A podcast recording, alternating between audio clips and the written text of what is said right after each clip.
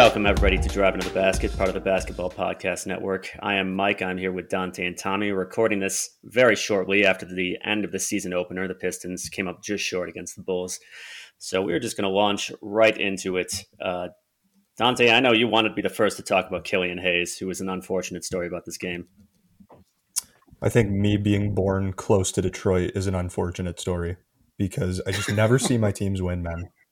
It's just it hurts so bad. Like, Chill. I wanted to win. so it's game one, Dante. Chill. It yeah, is agreed. I It enjoyed is the game, game. one, Yeah. and now I'm contemplating some where I was fun. born. Um, I I did have some fun, but man, it soured for me at the end. I just I don't know. I I, I thought this was a very winnable game, and and there's there's something different about games that are super out of reach where you like check out by halftime versus games like these where I thought we had a chance to start the season on a good note and and, and get the win, but unfortunately it didn't work out that way. So I do have some thoughts about Hayes. Um, and I want to phrase this delicately. So Tommy already told me to chill once, but I don't know. so I don't know how he's gonna like this. But uh, he, I, I just don't think Killian's got it, man. Like I know it's one game, I understand that, but the lack of progression has been jarring. Is not the word, but frustrating. It's been incredibly frustrating. I, I don't think he's improved in any facet, in any area or in any conceivable way since he's been drafted, at least not in a way that I've seen. Maybe I'm just not watching the games with a, enough of a critical eye, but he's just useless out there, man. He he he doesn't seem to provide anything. And once in a blue moon, you know, he'll throw a lob like the one he had to Stewart tonight. That looks really pretty, but at the end of the day, who are you helping?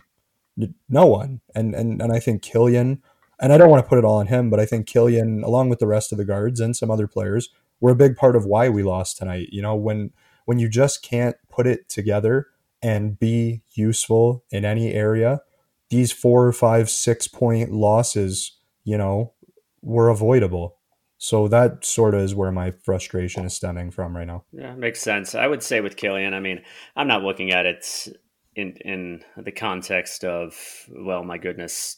Well, uh, let's just put it this way. I'm only looking at it as one game. However, I concur that the lack of progress is definitely pretty concerning, even just in the context of one game. Like you had him last year. He came in, he got injured, he came back. You know, he looked okay in a couple of games, uh, but, you know, for the most part, he was pretty bad. But you think, okay, he's young. This will be his first real offseason. He's going to have a lot of time to put work in. And he was awful at Summer League. He came back. Sure, he had his ankle injury. He was just terrible tonight.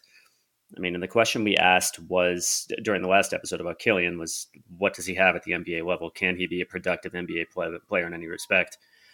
And unfortunately, he came in and just was a complete non-factor tonight. Mm-hmm. And what bothered me the most is that the guy still absolutely will not drive through the middle of the lane and take the contact. If he is confronted with any, he's so easily pushed to the side. Even when he goes left, they if he if he sees a defender, they probably know they can push him to the left, and he's going to attempt a relatively low percentage floater or a layup from like four feet away from the basket.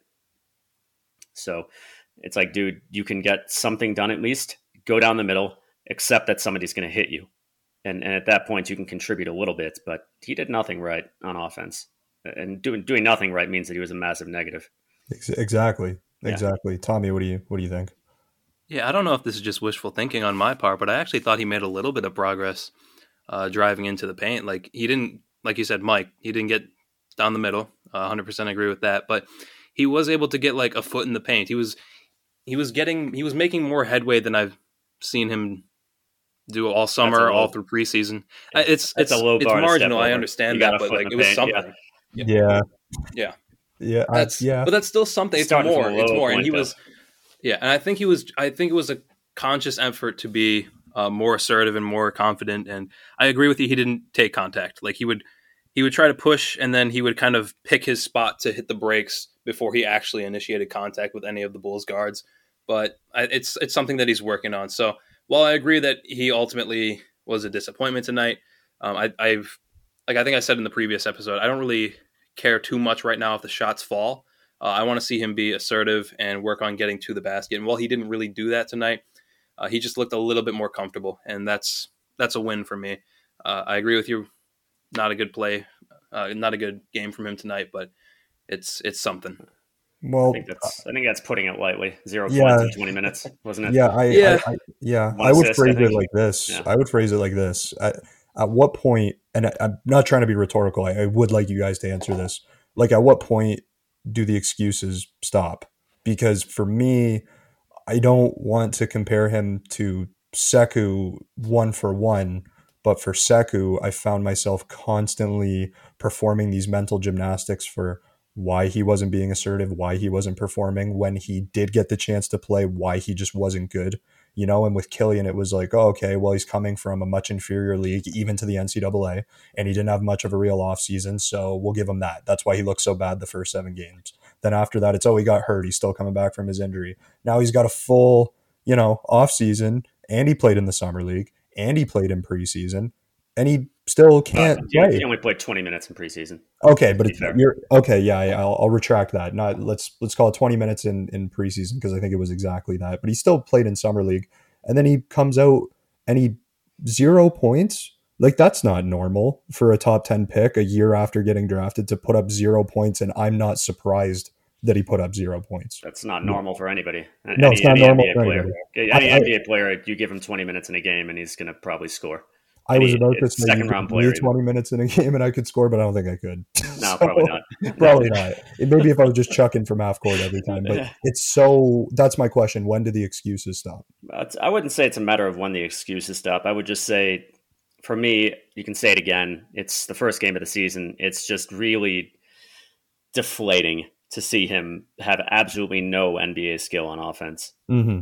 He's just he's just an absolute non-factor. Drive halfway into the interior, get stopped, give up the ball. All you're doing there is is running out the clock. Beyond that, he's just the the four words that were running through my head when most of the time he was on the floor. And you know, say what you will about the fact that this was running through my head. Were rudimentary ball delivery system, which is basically all he was. Make short passes to your teammates that don't actually amount to anything. Yeah. Like here, I have the ball. I'm gonna stop because I can't drive in. Would you like it? Here, here's a short pass. Take it, and I'm just gonna not be part of the play for, for, Mhm. you know for the remainder of the possession. Could and that's what happened most of the time. Yeah. So he's yeah, uh, it was distressing.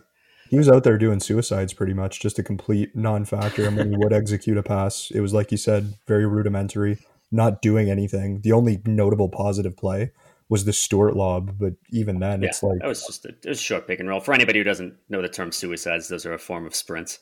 yeah, Uh, I, I, but- I would hope most people do. I would Yeah, hope most yeah. people Just knew. just just to clarify, uh, sprints, you could call. I've heard them be called Yeah. that as well. But in, yeah, so in, in any case, yeah, it was just. I mean, here's the worst case scenario. The worst case scenario with Killian right now in the short term is either he ends up uh, on the second unit or he ends up in the G League. Yep, Pistons can because he's only in his second season. The Pistons can send him there as much as they want. So, and it's not if this is what's to come, then I suspect that that might actually end up being the situation. And who knows, maybe it could be good for him. But we're getting way ahead of ourselves in that case. So, uh, why don't we move on to? I, I really Bey, hope that doesn't happen. Yeah. yeah. Unless Tommy, you have anything further to add about Killian? Yeah, I would just say I'm, I'm going to stick with my story of there's marginal improvement, and I really hope that if they are going to demote him, I don't. I hope they don't send him all the way to the G League. I, think like the idea time. of him coming off the bench. I th- yeah, yeah, it's it's something that they can decide over time, but Yeah. I just I think it would be. I don't think that's going to do him any good for his confidence. No. Uh, putting up zero points is not doing anything for his confidence Yeah. either. Nothing has done any good for his Nothing, confidence just yet. yeah. Yeah. So, uh, but that's I'd like just to reiterate that that's the worst case scenario this season is that he ends up in the G League, and that would be sad. But you know, it is what it is, and uh, and, and hopefully you see improvement. Maybe he comes back next season, and uh, and and you see things going better. He's still young. You got rookies for four years for a reason, and I don't see the Pistons cutting bait until maybe the trade deadline next season uh, or, or thereabouts assuming anybody would want to trade for him at that point. Uh, but yeah, so all right, Saddiq Bey, uh, Tommy, I know you got thoughts on him. Yeah, six of fifteen shooting, zero four from three, and I was still thrilled with his performance because one of the things that Mhm. we talked about going into this season was can Saddiq Bey expand beyond a three and D player? And even though he ended up being uh, fat zero from deep, he ended up contributing uh, in more ways than just off or not more than just shooting. Uh, he's out there knocking down mid range. He's using his size against guys like DeMar DeRozan, back his way in. He's taking that mid range fadeaway, and I know that's not your favorite shot, Mike, but it's it's a legitimate weapon, and if he can shoot it at a high enough percentage, I love that shot for him. He might be one of the few guys in the league who could actually knock that down. I trust him with that. It's a little bit concerning at this point that it's been a while since we've seen a good shooting night from three point range from Saddiq Bey. Uh, but I'm not too concerned about that yet. But overall, you know, Saddiq Bey, he played a, very nice game. Good defense, uh, dishing some assists, uh, nice dump off passes to Stewart in the paint. So really nice game from him. Yeah, Saddiq made it all worth it for me. He was my he was my shining light tonight. Him and Stewart, but we'll get to Stewart either later this episode or another time. But I thought Bey was was outstanding. I thought he was great. And I like Tommy that you read the stat line, which would seem very pedestrian, if not below average, if you just looked at the box score. But when you look at how he played, you realize that if two or three of those triples fell, then you're looking at a stellar performance. And we all know Saddiq is a lights out shooter you know, I, I think it's atypical when he misses more threes than he makes. And I know it's been a little bit since he's just exploded from range, but we all know he has it in him. So whether or not those three point shots go in, we know that he didn't just forget how to shoot. So it doesn't really matter to me. It's not something that's of consequence. What is of consequence is the Euro step, the mid range fadeaway, the drives, the tip ins. It, it, I said this, I think must have been my one of my first episodes on the pod, and I think I said that Saddiq was just a scorer. You know, that's what he is. He's just a scorer. Um, he finds a way to put points up, to put the ball in the hoop, and he did that tonight. You know, he showed off the diverse skill set that he's been working on. His handle looks super improved, and so if you combine the current version of Saddiq with the three point performances of last season Saddiq, man, he's to be he's going to be really good, and he's already really good. So that's something to look forward to. Yeah, I think it should be noted when we're speaking about him not having had a good shooting night in a while. I mean, we're really just looking back to last season in summer league. They were really stressing the off the dribble game, the creation game. He wasn't really taking too many threes, and yeah, he didn't shoot them too well. But we know that mm-hmm. he can shoot them. In this game, you could just really perceive, I felt, the focus upon development because he was playing very differently and was being used entirely differently from from how he was utilized last season. As far as last season, basically, well, Saddiq, you're out in the perimeter, find a way to get open and take a shot. And Saddiq is a high IQ player. He is wise beyond his years as far as making the right decision. And he would find a way to get open, often to my chagrin, where it's like, well, uh, you know, opposing, you know, insert team here like this guy is the best shooter on the team. Why are you leaving him open? We really want to lose this game. You know, please start doing your job. So, what Saddiq did tonight was really just an extension, I feel like, of what was done with him in summer league. He was focusing much more on just trying to generate, and maybe I doubt this was done with an eye toward, okay, well, Saddiq, we think this is the best way for you to comport yourself. We want to win a game. I doubt that was it. But I I liked what he did. You know, I, I'll say it again. Saddiq just he's you can count on him to make the right decision, which is an excellent asset, especially for a player who's going to be trying to, to create things off the fly. So yeah, yeah, those mid-range step backs. You know, who knows? Maybe you can make those efficient. If so, great. That's a weapon most players can't. Uh, and we're not talking the same shot I was talking about in past episodes, which was basically bully his way in and take a turn away, turn around, fade away. That's significantly harder. But yeah, the Euro step time when he just uh, when he spun around DeRozan. Uh, to be fair, DeRozan is not a good defender, far from it, but nonetheless, still good to see. Uh, he took, I don't remember who it was, I think Lonzo, yeah, just backed him up and foisted it into the basket. And then a couple of times at which he was running full speed and managed to make a good pass to Stewart. So I was happy with what I saw yeah, I, I, don't care that he was inefficient. I really don't. And like you said, Dante would have been like 18 points on 15 shots if he'd hit a couple of those threes. So, yeah, I was mm-hmm. just really pleased with what I saw, and uh, he's just a good player.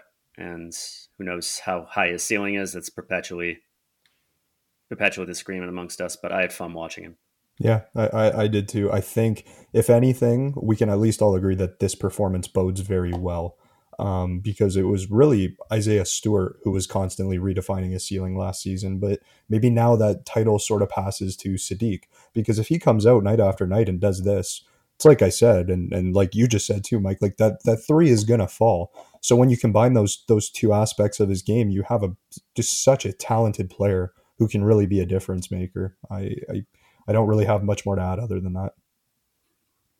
Yeah, I've been happy with this because one of the things that I've noticed from just just in the general team play, uh, everybody's looking to make the right pass. Well, almost everybody's looking to make the right pass, and everybody's looking to generate offense. And I, I would so badly and like this team to be like the 2014 Spurs, and just everybody's looking for like you have a shot, I, you have a shot, or I have a shot, but somebody else has a better shot. That type of offense. And when the Pistons were looking to move the ball around and uh, moving off ball, that was when the offense was like at its prettiest. Like everybody's uh, getting a chance to uh, touch the ball and move it along, and you're getting really nice looks. I think it kind of fell apart in the fourth quarter when guys were looking to ISO. So I guess yeah, yeah. that's kind of where things fell that? apart. Can we talk about Jerami Grant like thinking he's in my park? Like what was that at the end? Who what Mike, I know I know you said that Casey drew up an ISO. I, I don't know if you wanted to maybe speak to what that abomination was that we saw in the in the dying minutes there. Yeah, that was really just a pretty unfortunate play. Um, I, I, feel like uh, the the way that I saw it was Cory Joseph brought the ball up the floor, and he looked to Casey, who motioned to him. He gave the ball up to Grant, Cory Joseph did, and then he got out of the way. So as far as I could tell, the play was more or less in Grant ISO, which ended up with an absolutely horrible shot that should never have been attempted. I really don't know what happened there. Unfortunately, say what you will about Dwane Casey and his chops about a developmental coach, and he seems uh, certainly during the latter stages of, of last season, he seemed to have done a pretty good job of that, and he has a history of it with the Raptors.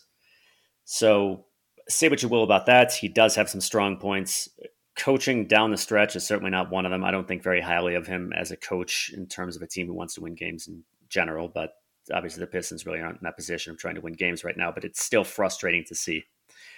It has happened throughout his entire tenure with the Pistons. It happens with, which was great last year, but uh, it happens the season before that, the season before that, and it happened with Toronto. He just loses control down the stretch. So shot selection and all sorts of other stuff just went kind of down the tubes, and that included that possession from Grant. So frustrating to see.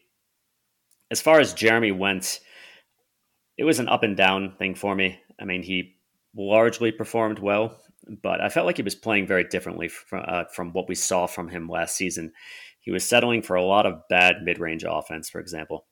There's a lot of difficult pull up shots off the dribble, quite a bit of turnaround jumpers in the post, uh, it was just, it was not a lot of good offense there. It was a lot of low efficiency stuff. And he wasn't really trying to bull his way into the interior and either score right at the rim or get to the line. So I thought it was a real up and down game for him. Yeah, even in preseason, he, he looked better I hope Does, I hope yeah, that doesn't continue. Even in preseason, he was having a much better time getting to the rim than this. So I don't know why he was settling for all these really tough, like leaning fadeaways. This is this is exactly what you said, Mike. It's classic Casey. This is what got him fired in Toronto, and it's kind of funny that he's doing it against DeMar DeRozan because that was his his star pupil back then, and I just I don't want it to happen to Jerami Grant. One of the things that we talked about even in the last episode is that Jerami Grant, uh, his percentages kind of tank at the end of games. This certainly isn't going to help him. I don't know why they opt to just go straight to ISOs down the stretch. I understand that your best player is like a guy who should be able to get his own shot, and maybe you want that to be Jerami Grant, but you know, he had like three or four bulls just draped on him. Try to generate something. Don't just like telegraph that openly that you're going to have Jerami Grant take these shots and then make it nearly impossible for him. It's not even that it was a, a good shot by Jerami Grant. It just didn't go in. It was it was an awful shot for anybody. Very few players in this league. Like, that, like that's what you want from yeah, exactly. You want Kawhi Leonard. You want Kevin Durant taking that shot, but Jerami Grant just haven't hasn't proven to be that guy yet. And uh, they talked about at the end of the game on the broadcast. Cade Cunningham is a guy who actually is pretty clutch, but he, even he's not taking that type of shot at the end of the game. He's taking like from the top of the arc, he'll take like a ballsy three, but he's not taking a leaning mid range. That's just not a smart shot. So not good. And then Josh Jackson, I think we kind of have to mention. I, I think the turning point of this game, like down the stretch, was when Josh Jackson kind of reverted back to uh, classic Josh, put his head down, drove into the paint, head like head down, and tried to throw one up over his shoulder, and that clanked off the rim. So not a good night from him either. I just feel like they kind of well, went back. Yeah, two two yeah. turnovers in a row yeah. shortly before uh, that. People are going to talk about like these uh, the block, and they're going to talk about that big three that he hit. But even that that three, it just wasn't a good shot. So I just don't like to see these guys reverting back to their old habits. The offense is looking so much better this year when they're actually playing together as a team and looking to make uh, the extra pass. So when they kind of fall back to their old habits, it's just very frustrating for all of us. Yeah. What uh what do you guys think Casey does on that clipboard? Like do you think he's playing tic tac toe? Like what what is what is he doing? Because I think, I'll tell you what he's not doing. Yeah. making well, I don't know what you were gonna say, Mike, but I was gonna say he's not making wise coaching decisions and he's certainly not making adjustments that are worth making, but maybe you have a more astute point to make. I would say that some coaches, especially coaches who have been in the game as long as Casey, just are what they are. Casey yeah. is not a good coach at making adjustments. In fact, if you look at the long term coaches in the league, he's uh, you're almost certainly going to see him as one of the absolute worst at that. He doesn't really make in game adjustments. And that, for example, Frank Jackson didn't have a good game. I mean, that is what it is. You got to find his value on the offensive end. He wasn't finding that value. He was defending LaVine, which is an impossible. It's a very difficult assignment for anybody. It's an impossible one for Frank Jackson, who's giving up a fair amount of size, a great deal of athleticism, and it's just he was never going to do a fair job at defending Zach LaVine. And LaVine had 23 points by the time in the late third quarter. Dwane Casey finally decided, okay, maybe we'll put Jerami Grant on him instead. It's just these adjustments, and when it comes to the end of games, Casey just doesn't know how to keep it together. Like with Grant there, dude, this is a critical possession. Call a timeout. Don't just say, okay, Jerami, take the ball and ISO. And then part of that is on Grant too for not passing the ball, but it's like call a timeout. Or in that sequence in which the Pistons had two turnovers at a, at, in the in the late fourth quarter in a pretty small span, it's like call a timeout. But instead, he didn't, and they turned the ball over again. So he just routinely loses control of these. He, he's done it a lot of times with the Pistons. He did it more times with the Raptors before that. Mm-hmm. So it's frustrating yeah, for how see. good the defense. Yeah. I, I, I, still enjoyed the game, but even when the Pistons were trying to lose last season, it frustrated. For how good the defense was, that was, and for, even for how poor yeah. the shooting was, that was a very winnable game. It's just they made some bad decisions down the stretch, and mm-hmm. it really really came back to bite them. That's that's a more experienced team. They're definitely playing more like vets, and they just executed better because yeah, we certainly Casey couldn't. just can't. So, very frustrating, but hopefully they'll learn. We get to play Chicago again. Uh, do you have any ideas for adjustments to be made? Yeah, on Saturday. On Saturday, yeah. But if we're gonna win these tight games down the stretch, Casey's got to get a grip at the end of these games. Like like Mike, I completely agree with you in terms of him just losing control in the dying minutes here. And I, I, I don't want to absolve um, any of the players who made poor decisions or played poorly down the stretch. But Casey did not put a lot of these guys in positions to succeed. Or if it's not that, he didn't tell them what they needed to hear. So Josh, I thought, was playing well and within himself for most of that game.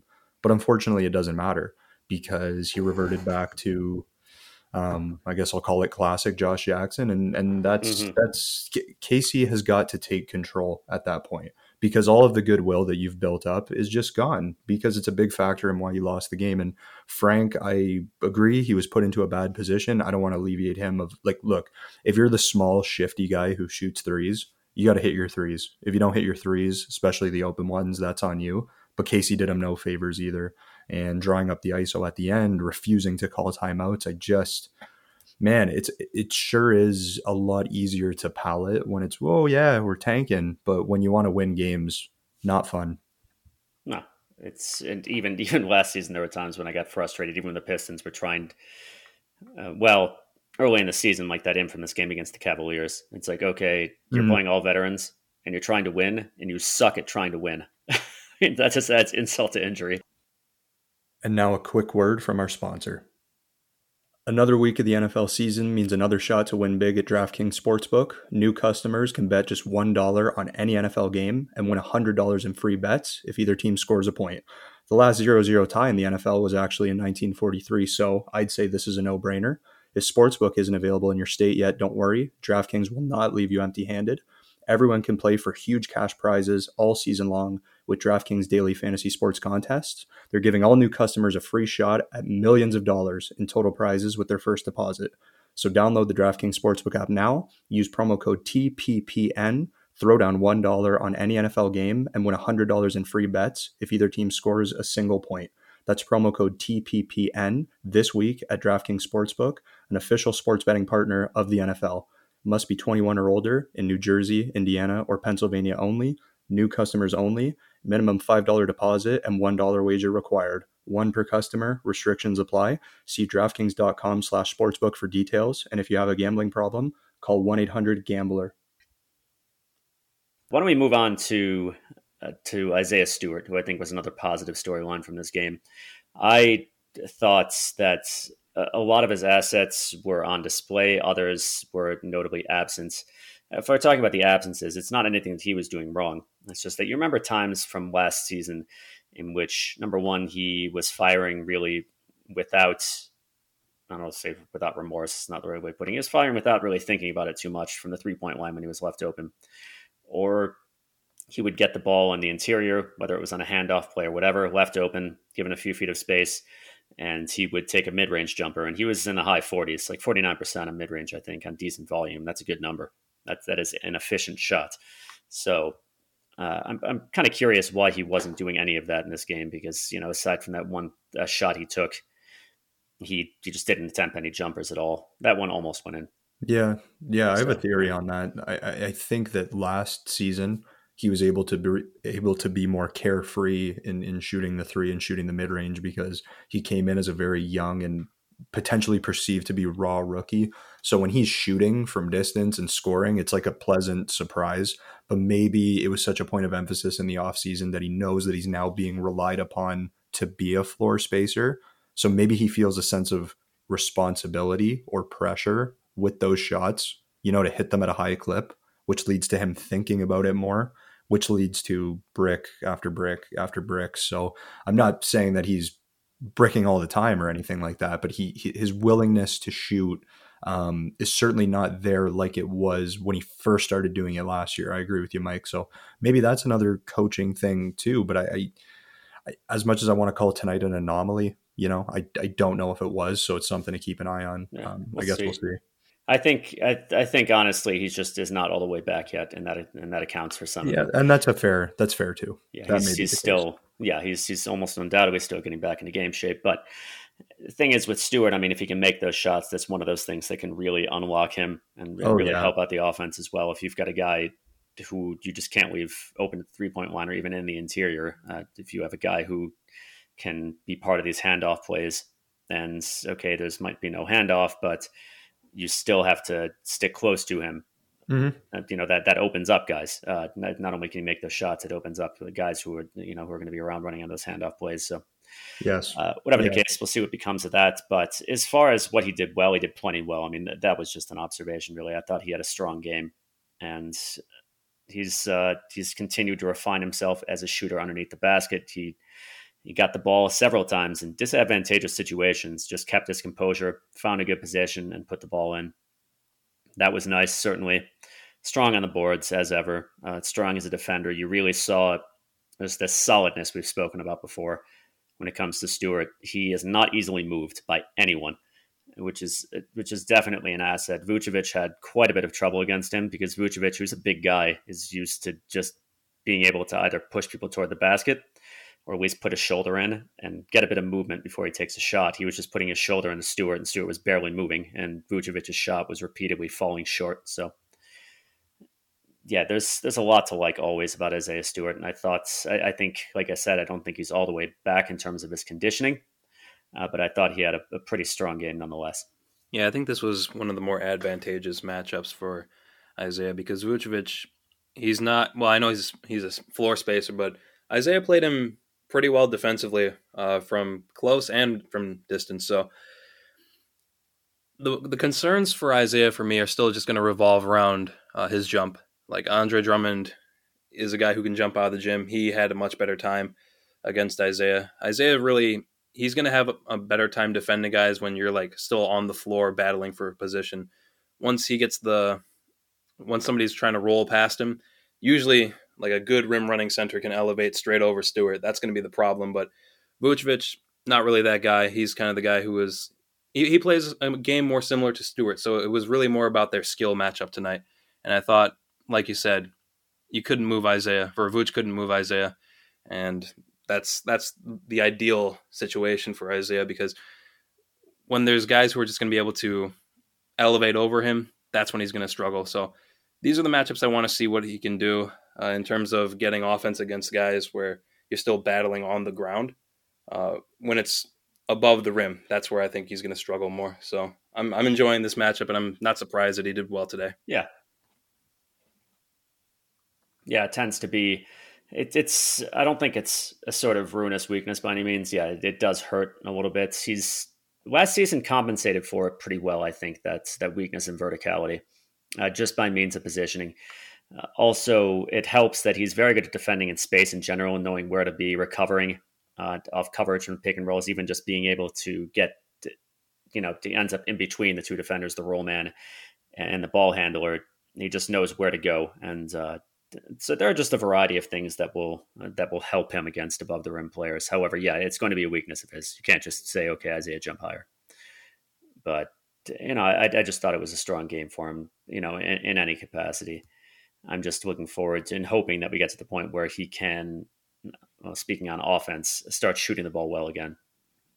Because I think that he can be a top 10 center in the league. I think that's going to be just an absolutely key factor in it, though.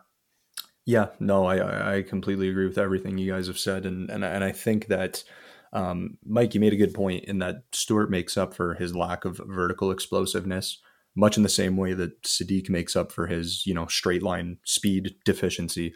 And that's positioning, you know, that's having a high basketball IQ knowing where to be, choosing a good spot on the floor, anchoring yourself, and making sure that you're the immovable object. And Vucevic was really struggling against him tonight on both ends of the floor. And I left a comment in the in the post game thread, but this is something I really believe. Um, I think that Stewart's touch around the rim, especially for being 20, is like special. I, I, I, really do. The way that he's able to adjust his shot on the fly to account for, you know, errant arms coming in, trying to block him, bodies flying everywhere. His touch is just very soft, you know, very graceful, and it looks smooth. And looking smooth usually means that it's replicable. You know, it's not a fluke when he scores these. He's just really special around the rim. So I think, and this is what I said in my comment, was that if he's able to get even marginally good positioning, um, let alone perfect positioning down low, let's just call it marginally good positioning. I think that he should be one of the primary options on offense. Honestly, I think that Stewart post touches are efficient uses of possessions. Um, and I think he can easily be a top 10 center if we start to make use of, or at the very least, empower his skill set.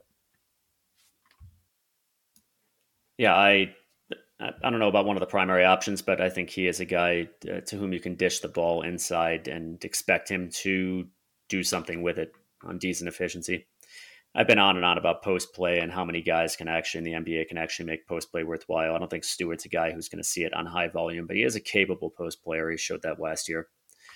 And uh, more to the point, he, unlike uh, whatever. Unlike, say, Andre Drummond, for example, who is the most egregiously bad example of this, uh, he knows when to try it and when not to. He's got a good head in his shoulders in general, just good judgment overall. Mm-hmm. But mm-hmm. I, I really, I, I, think, I'll say it again. I think his conditioning just isn't all there yet, and I think we'll we'll see continued improvement from uh, from him as the season goes on. Now, this is a bit of an A side. We don't have to spend too much time on this, but I know that Oh, there's been some talk. We had uh, um, Omari Sankofa say this, some others, I don't remember who else. Uh, that's, you know, conceivably, who knows if things remain uh, icy between the Suns and DeAndre Ayton. I'm just, this comes to mind just because uh, Ayton is also a center. You know, do the do you see the Pistons sending an offer sheet his way in the offseason? And uh, my answer to that would be no, for a couple of reasons. Uh, number one, well, Ayton isn't a max player right now. I think that's that's largely why the Suns didn't offer him that contract. Now, if Ayton is a max player, come the uh, come the end of the season, Phoenix will pay him. if he isn't, if he still isn't that max player, the Pistons have no reason to offer him a max contract. And if he signs anything less than a max offer sheet, then Phoenix will match. So I really don't think there's anything there. But also, I think Isaiah Stewart in the long term will be uh, a good starting center who can probably had at a, at a price much much lower than the max.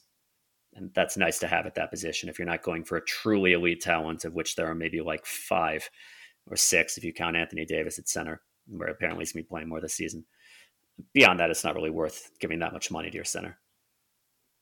Yeah. Do you guys have any thoughts about that, or is yeah. this just entirely my uh, you know my sojourn off the off the beaten path of this discussion? No, I, I no, I think it's a valid. I think it's a valid thing to bring up um, in the context of the Isaiah Stewart discussion. But look, I'll, I'll put it this way: I'm always, always, always, always interested in good players. I'm especially interested in good young players. Um, I think DeAndre Ayton is a good young player. Is he the max player that you know Phoenix was hoping that he would be when they picked him first overall? Uh, at this point, probably not. And I agree with you, Mike. If he's not that guy, I don't think the Pistons really stand to benefit all that much from paying him all that money to not be that guy. And I don't think Stewart. Um, I think it's wishful thinking to think that he can reach the ceiling that Ayton can reach, or you know, even be as good as Ayton is right now. But he can be more than serviceable. He can be, in my opinion, a top 10 center. And if you're not paying him too, too much, you know, that's probably better in the recipe for a championship team than handing a, a boatload of cash to Ayton. So that's probably where I stand on that. Unless something significantly changes, I don't really see it uh, materializing. In the context of Isaiah Stewart, I just think that this team, more and more, I'm reminded of the fact that we just need a guy who can actually elevate above the rim. As much as I love Isaiah, this it's not just like from a from a win the game perspective. Guys who can catch lobs and elevate are just fun to watch, and I, I just miss that a lot. And that's one of the things I loved about Christian Wood. He played with just so much lift, and that was a lot of fun. And Ayton is a guy who can do that. And while I'm not married to the idea of Ayton, uh, just maybe in a more broad discussion, finding a guy who either at the four or five uh, can be a lob threat just find a guy like that. Maybe it's Paolo Banchero in the next draft. I don't know who else uh, would fit next to Stewart, but a guy who can space the floor, but also uh, be a capable roll man. That's what I want. And if Ayton is that, and Isaiah Stewart just isn't going to be that guy in the future, maybe that's a discussion worth having. But I don't know Ayton's game well enough mm-hmm. to pick it one way or the other. That's that's fair. Yeah, that's he fair. is. Ayton is very athletic. Sure, he can catch lobs. I mean, I, I, maybe we should make this an episode about DeAndre Ayton. I don't. My opinion of him right now isn't particularly high. Certainly in the context of you know, give me a max contract, a five year max. I don't think he deserved that, uh, and I think he'll ultimately end up staying with the with the Rockets anyway. Uh, not the Rockets, excuse me, the Suns. So, uh, whatever the case, yeah, there, there is lobs are a good option to have. I just think when it comes down to, like, say, you can have a top 10 center in Isaiah Stewart, who is, and let me preface this there is an elite, a very elite group of centers, like the top five, maybe the top six. If, uh, again, if you include Davis and if Adebayo really gets to where people think he will be, those are the elite group. I mean, the, the rest of the top 10, those are very good players, but not great.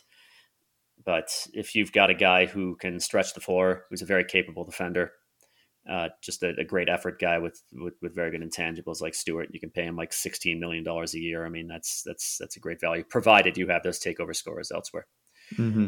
Uh, mm-hmm. But uh, as long as we're talking about Stewart a bit, uh, why don't we uh, why don't we move on to Olynyk, who I thought had a pretty strong game overall. Uh, his shot from the perimeter wasn't falling, but I was impressed with his passing. Yeah, I thought Olynyk had a strong game. Um, I think that just he just adds a completely different dimension to the offense, you know, especially compared to what Mason Plumlee brought. So I, I wouldn't say I have too much to say on him other than I'm proud to share a country with uh, with someone who can space the floor at the five. So uh, yeah, is there anybody else from? Are there any other stretch fives from Canada? I don't like stretch five. I hate that term. Anyway, yeah, uh, this this is a question we'll have to thoroughly research later on. Uh, Tommy, what do you think about uh, how Olynyk performed tonight? Yeah, same same as Dante. I wasn't paying too close, uh, uh, putting too much attention on him, but I did notice that the off ball movement with him and Cory Joseph on the floor was excellent. Like better than I've seen the Pistons play in a long time, and that's one of the most fun brands of basketball. So going into the rest of the season, all 82 games, I hope that's something that they continue to uh, do. Just keep playing, uh, keep putting in the effort off ball. That's how Steph Curry gets open, even though he's getting hounded for 30 something minutes a game. And that's how you get open looks. So those guys uh, set that example, and I hope they continue to do so throughout the season. Yeah. Cory Joseph also had a fairly weak game. Uh, definitely still a very good perimeter defender, though. I'd absolutely give that to him. I mean, the Pistons overall, just the point guard play wasn't there at all this game. I mean, it was it, as far no. as penetrating, breaking down the defense, and creating options. I mean, you were really counting on guys just creating offense for themselves, and uh, obviously Saddiq did a decent job of creating offense for himself. Grant did a decent job creating offense for himself. You know, Stewart was a strong scorer inside, and Olynyk, if he just had you know one or two of his threes, would have had a good scoring night. Uh, what I was impressed with with Olynyk was just that he can put the ball on the floor and make a play for somebody else. And you saw a couple times tonight, one in particular, when he managed to get onto a mismatch inside and draw a foul. Uh, he's good at finding those. But yeah, tonight you just it was just it was it was an ugly game in terms of point guard play, and it was bad. It was, it was, bad. No, it was really really bad, and and I think that um, we've sort of arrived at in a in a in a pretty roundabout way sort of the last thing that I wanted to bring up um, to kind of sum up the game tonight, and that's we could really use Cade right now. I, I think that um, these dying minutes here, when we desperately need someone to step up and make a play, especially you know when Casey has lost control for the millionth time at the end of a game during the season. Um, I think it becomes Cade time. You know, I, I as great as Grant is, I don't think he's that guy. I don't think Bey's that guy. I don't think Stewart is that guy. Um, Killian Hayes is definitely not that guy. But at the end of these games here, you know, this is where Cade Cunningham shines, and and I think that you sort of saw the the role that he could potentially fill. Um, and the expectations I, I realize are through the roof. I'm asking a guy who's never played an NBA minute to be the clutch scorer, to be the one that you turn to, to put up uh, points when you need them most. But he was the number one overall pick. You know, that's that's what I expect. That's what I want, and we could have really used it. And tonight. he can generate offense, which we desperately need. Yes, and he can do that. It's always helpful in basketball. Yeah, yeah. very that helpful. Is, that is fairly helpful. At my final points, and I mean, I know I didn't, didn't speak too well of him in uh, his preseason performance, and I also didn't think too highly of who of how he played tonight. Was about Hamidou. Uh, I'll say two things. Number one, the guy is just still incredibly raw.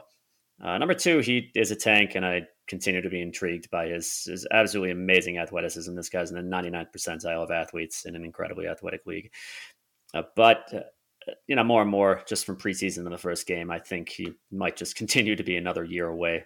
But I suppose we'll see as the season goes on.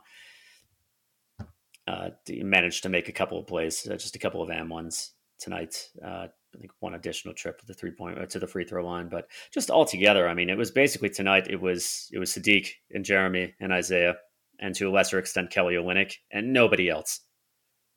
Like just nobody else. So no, yeah, the, the more I think about it, the it kind of the kind of uglier the memory becomes. But it was still a, a game I enjoyed. I had two expectations for the Pistons tonight: that they would play eh, an NBA regular season game, and that it wouldn't be a train wreck. And those two conditions were absolutely met. So I feel pretty good. You're a psychic. Good call. Thanks. Yeah, I really should have laid down a couple of bets. I don't know what the money line is on not a train wreck. I don't know who's even taking that bet, but ah, fair enough. Yeah. Uh, all right. Uh, any of you guys have any final thoughts before we wrap up? No, I think that that's it for me. Mm, I think I, I, think we covered everything. I man, can we win on Saturday? That would be that nice. Would be fun to watch. That's my final thought. Yeah, that would be fun to watch. Other than that, nothing to add. I, I think I got this was very cathartic for me. right. So. Uh, all right, folks. Yes. Uh, well, thank you for listening to our very first episode of the 2021 2022 NBA regular season. Many more to come. And so we will catch you in our next episode.